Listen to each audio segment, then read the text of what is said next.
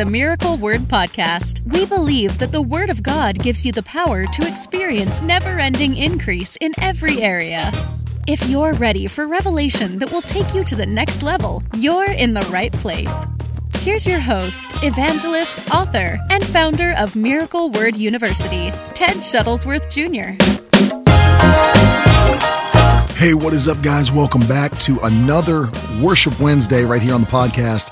And uh, I just want to take a minute right off the bat to say I'm sorry, man. I haven't been with you guys in uh, consistently, consistently anyway, and it seems like a couple of weeks. But um, as you know, if you follow our ministry at all, I've been on the go like nonstop, and uh, literally like within a matter of a few weeks, I went from being in you know Alaska to Detroit to South Africa to uh, West Virginia to North Carolina. Um, now I'm in West Virginia again, back home to Florida.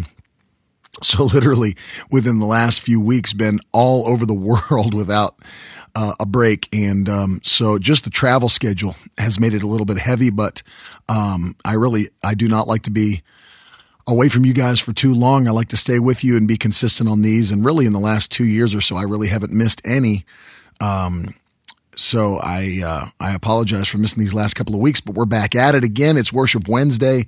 I'm glad to have you listening. I'm here currently um, in West Virginia camp meeting, and it's been a powerful week already. I can't wait to see what God's going to do for the rest of the week, but I have something for you guys today that's going to seriously uh, open your eyes to some things that have to be in place. They must be in place um, for you to succeed um, in your life of worship. And that's not just for people that are singers or, you know, band members, people that are, you know, part of the tech team or worship team, lighting team, whatever. This is for every believer because this is something that has to be in the life of every believer in the proper order before God can use you. And obviously, your desire should be that God does use you. Uh, you're created to be used by God to do great things for the kingdom of God. So, obviously, that should be on your list. You want God to use you. The Bible says the steps of a righteous man or woman are ordered of the Lord when he delights in his way. So, when you make a choice to dedicate yourself to the way of God or the will of God, then God will order your steps properly. And so we want the help of the Lord with everything we do. But what ends up happening sometimes is many people, uh, maybe because they haven't been taught or they just don't understand the Word of God, they go about it the wrong way. And because our flesh really loves recognition, see, this is something you always have to keep in mind. Your flesh is constantly battling the desires of your spirit. That's found in Galatians chapter 5 and verse 17. Paul the apostle taught that to the church. He said that the flesh is at war with, or one translation, the King James says, lusts against the spirit. So the spirit has desires, but again, the flesh also has desires. And those two forces are constantly fighting each other and trying to do what they want to do. But you begin to understand that there is something we can do about that. We can take control by the power of the Holy Ghost and put our flesh under submission or subjection to the power of our spirit man. And Paul said that he had to do that on a daily basis. If you listen to the podcast for any uh, amount of time at all, I'm sure you've heard me reference that fact found in 1 Corinthians 9:27 that Paul said that he had to put his body under submission or subjection on a daily basis. And there's a good reason for that if you don't do it, your flesh will overtake you. And although you are a Christian, your flesh will end up ruling your uh, actions and, and take those desires, will end up being your desires. And so as a result, you have to learn how to subject yourself to the things of the Spirit and then as you're doing that, you've got to learn that God has a plan for your life and that the, that the devil also has a plan for your life. And you've got to learn how to submit yourself to the things of the spirit. And when you do, then God can use you in a greater measure. So, what Paul was really trying to do was trying to be used by God at the greatest level or measure that he could throughout his life and ministry. So, he said, on a daily basis, I put my flesh under subjection. And so, what you need to understand is, as we're moving forward and what I have for you today, you saw from the title that I'm talking about these three things that are levels of leadership that you've got to implement in your life, but you have to implement them in the proper order or they won't work. I started just a moment ago by saying that our flesh loves recognition. So, one of the things that you begin to realize as you look at younger or more immature believers is that if they're carnally driven or carnally ruled, then they will attempt to seek out recognition. And unless they have somebody to properly teach them, then pride is one of the things that can overtake someone. And the Bible says in the book of Proverbs that pride goes before destruction and a haughty spirit before a fall. So when you understand that pride is a destructive force, then you do everything you can to keep it out of your life. And so, what the devil tries to do many times, especially with people that are more immature, younger believers, is that, especially if they're gifted, as many of you that are listening are, you know, you're gifted, you're talented. But what the devil will try to get you to do is to take ownership of your gift or talent. He'll try to get you to take ownership as though it's you did that or as though, you know, it was your own strength that got you where you are. And then what, what you end up doing because of that is that you start to take the glory for your gift. You start to take the glory for your talent, which it didn't come from you in the first place. It came from God. He's the one who imparts to us spiritual gifts, talents, and abilities. So God actually gets all the glory for whatever good thing is happening in our lives because He's the initiator. He's the one who is the author of everything good in our lives. So pride will actually try to get you to take the credit for whatever gift or talent is in your life or ministry. And then it ends up, you know, you, you, it causes you to fall into destruction, a haughty spirit before a fall, pride before destruction. So the devil wants you to be prideful so that you end up in destruction. But see, humility is a key that brings you into overflow, increase, and promotion, and it allows you to obtain your inheritance. Now, the Bible teaches us in the book of James, chapter 4, and verse 6, that uh, God resists the proud, but gives more grace to the humble. So you can gain more grace from God simply by being humble, by walking in humility. And so someone who is not humble, isn't it interesting that that verse doesn't just say God's disappointed in them? It says that God's actively resisting them. And if God's resisting you, then there's nothing you can do to overcome that uh, resistance from heaven. However, if God is assisting you, then there's no evil force that can stop God's help in your life. That's why Paul said it this way If God be for us, tell me who can be against us. Because what he was saying was, God is the greatest strength in the universe. And it doesn't matter how many devils, demons, people with an antichrist spirit line up against you when God's on your side. You can't be stopped if God's fighting on your behalf. So write this down if you're taking notes today. God is either resisting you or assisting you. God is either resisting you or assisting you. If you allow pride and, and haughtiness to enter your life, he's resisting you. But meekness and humility are allow him to assist you. And the Bible says in Matthew chapter 5, blessed are the meek, for they shall inherit the earth. I hope you catch that. Blessed are the meek, for they shall inherit the earth. So that means that meekness is the key to inheritance. Do you see? Meekness is the key to inheritance. If you want to obtain the blessings and the inheritance that God has set aside for your life as a believer, it's going to take humility and meekness being in your life for you to take hold of those things. And we've covered that topic, you know, uh, in, in depth throughout um, these episodes in the podcast. You can always go back and check through um, different ones, and you'll see the power of meekness and you know all these different things. But I'm just I'm starting with it almost as a side note to lay a foundation today. That you've got to make a, a, a point in your mind to say, I'm going to actively remove pride from my life, and I'm going to actively make sure that I am humble and meek in every situation so that I can never be destroyed. So that I can, my, my life, my ministry, my calling can never be cut short. And that has to be your desire. So moving in, uh, what I want to talk to you about these three dynamic levels of leadership that you have to have implemented in your life, but in the proper order. And I want to take um, what I'm teaching you today from uh, the book of Hebrews. And if you turn to the 11th chapter of the book of Hebrews, uh, some preachers will actually call this the Hall of Faith. They call it the Hall of Faith as it begins to list all of the mighty men and women that went before us and did supernatural things uh, for the Lord. And it's interesting that if we start reading in Hebrews chapter, and I'm going to give you the three levels of leadership uh, in in the body of Christ from Hebrews 11, and I'll start uh, reading with verse four. And the Bible says, "It was by faith that Abel brought a more acceptable offering or sacrifice to God than Cain did."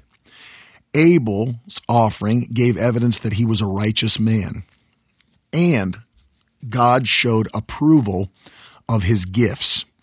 Although Abel is long dead, he still speaks to us by his example of faith. Now go to verse number five. The Bible says it was by faith that Enoch was taken up to heaven without dying. He disappeared because God took him.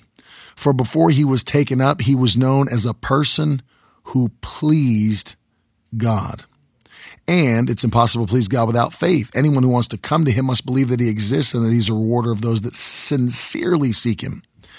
And then it was by faith that Noah built a large boat to save his family from the flood. This is verse 7. He obeyed God who warned him about the things that had never happened before. By his faith, Noah condemned the rest of the world and he received the righteousness that, got, that comes by faith. So these three men found first in Hebrews chapter 11, I want to show you the three levels of leadership that the devil would love for you to get out of order so that you crash and burn. But catch this. Number one, the first level of dynamic leadership that must be established in your life is that Abel brought a more acceptable sacrifice than Cain. So by his sacrifice, Abel worshiped God. The base level of anything that you do for God and for the kingdom has to begin with the foundation of a, a life of personal worship and dedication to God.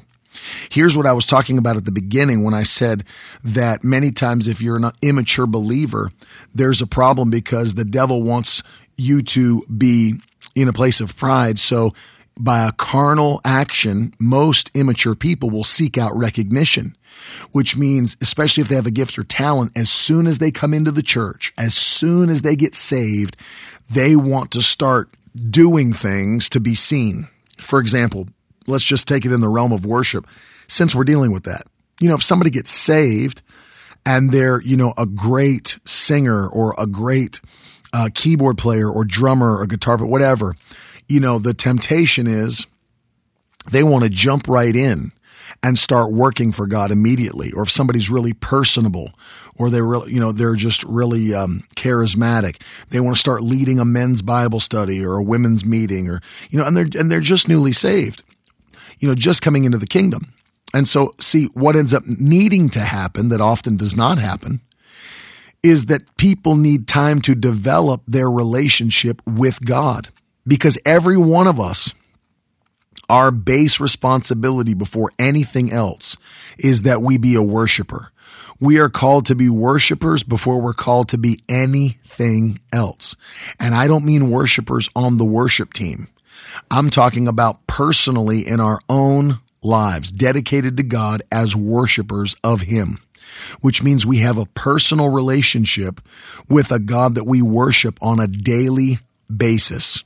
And if you're not worshiping God personally, then you're missing out on what God has called you to be. In the book of Colossians, Paul taught that church that we were actually created for God. I want you to think about that. We were created for Him, for Him to be used by Him and, and, for His own purposes. Actually, God created people in Adam and Eve that He could have fellowship with on a daily basis. And the Bible says He would come down in the cool of the day and He would walk with them and He would fellowship with them and He would talk with them.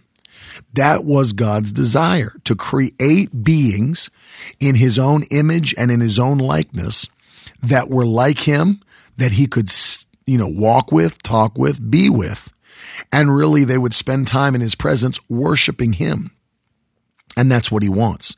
That is your very first responsibility. And it doesn't matter what gifts you have.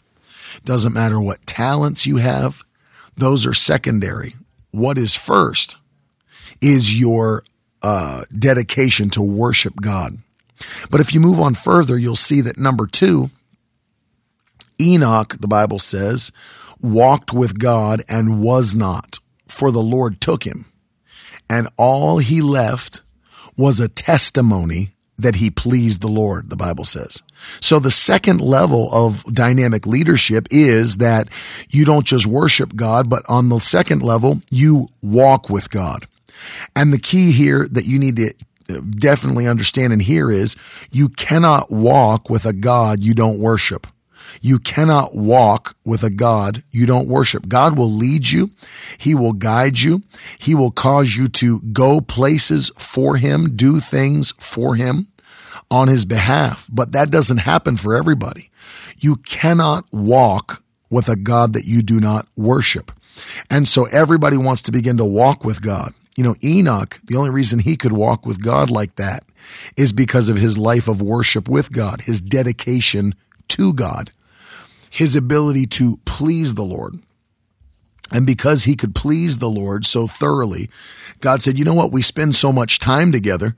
It'd be good if you just came on over here to heaven and just lived with me forever, for eternity. And the Bible says God spent so much time enjoying fellowshipping with Enoch that he just took him, the Bible says. God took him, and all he left behind was a testimony that he pleased the Lord. So I want you to see this is that God has a plan to, to use you, but he can't use everybody the same which is very sad. It's not that he won't use everybody the, same. It's that he can't use everybody the same. And see, the apostle Paul taught this to his son in the gospel, Timothy, when he wrote a letter to him. He said, listen, there are vessels in a house of gold and silver, but then there are also vessels of wood and earth or clay. And he said, some of those vessels are for honor and some are for dishonor. And what he was really trying to teach there is some vessels are used for special purposes and other vessels are used for common everyday use. You know, if you grew up with, with parents that were like this, you know, there was a, you know, if you had like special plates or a china cabinet in your house that you could not touch that thing and you didn't, you didn't ever break those plates out, you know, unless it was Christmas dinner or Thanksgiving dinner or like Easter dinner you did not touch those plates. You didn't even go in that room. You didn't even look at the cabinet. They might break. I mean, they are special set aside utensils for special purposes, for special things. Uh, Christmas dinner, Thanksgiving dinner, Easter dinner, and you didn't use them to just eat, you know, pizza takeout or, you know, Chinese takeout. That's not what they're for. They're for special purposes. And Paul was teaching Timothy that if you can keep yourself pure uh, and run from anything that stimulates youthful lust, then God can use you for every special purpose. That's why, you know, if you look at it on the flip side, you know, there are things that you want to do that you want them to be special. And so you do special things at that time. For example, go back to Christmas dinner. You know, you have, if you grew up in a family that did Christmas dinners that were important and special, Thanksgiving dinners that were important and special, that's why they bring the china plates out and everything. That's why they're not using tiny little, you know, Dixie brand paper plates because it's not for, it's not a time for that. It's a time for what is special. You see what I mean? And so, so the example is, is that they prepare that atmosphere for that special event because they want to do something that is honorable. And the same thing is true in the kingdom. God said that if you want to be one of those that I can use for every special purpose, then you've got to keep yourself pure and holy. Got to be a vessel of gold, not a vessel of earth or wood. You've got to be somebody that has kept yourself separated from anything that stimulates youthful lust. And if you'll do that, God said, then I will use you for every special purpose. I'll use you for my kingdom. There won't be any event that'll take place that I can't use you to be a part of. And this is what it takes. This is what it means to walk with God. You're not just worshiping God, you're walking with God. It's one thing to worship Him. There's a lot of people that worship Him that won't walk with Him. And that's dangerous. You know, they love His presence, but they don't want to uh, adhere to His principles. Oh man. That's huge in our generation. There's a lot. We, I call it a Saul generation. The Saul generation says, uh, I love the music. I love the worship. I love the presence, but I don't want the principles. I don't want to obey the commands. I don't want to obey the word. And so you have a Saul generation that loves to get in, sing, dance, uh, you know, whatever, but does not want to obey the mighty word of God. It's a dangerous place to be because you're in a place where you'll worship him, but you won't walk with him. And if you're going to walk with God, it takes you obeying the commands of God. And so here we have an example. It's not just Abel worshiping with a more acceptable sacrifice than Cain. It is Enoch now walking with God, and he did it so much and so well that God just took him into his presence. And the Bible says all he left was a testimony that he pleased the Lord. So here's the key. You cannot walk with a God you don't worship. But now we jump on to number three, the third dynamic level of leadership. And that is this Noah built an ark. But you understand that was the last example in our three. Noah worked for God. But everybody wants to jump straight to working for God. But I want you to catch this today. You cannot work for a God you don't walk with, and you can't walk with a God you don't worship. You cannot work for a God you don't walk with, and you can't walk with a God that you do not worship. So the Bible tells us here that Noah worked for God and built an ark and saved his family and actually saved the families of the earth, you know, after the flood. That through him, all the families of the earth were propagated once again and filled the earth. And it was because Noah had the ability to work for God. But once again, catch this about Noah. The Bible says, although God had looked through the earth at that time, at the time of Noah, and was so disappointed in the corruption and the violence and perversion that filled the earth, he found a man in Noah that was perfect and upright that was ready to be used by God, that could carry on the covenant of God in the earth. And when he found Noah and his family, he said, see, I can use them for this special purpose to save the earth because they've kept themselves pure. And because Noah and his family kept themselves pure, they were qualified by God to build the ark and to save their generation. So understand it was Noah's purity. It was the fact that he was an upright man that kept him in a position where God could use him to work. So notice this. Noah had already uh, walked with God and Noah had already worshiped God, which is what put him in position to work for God.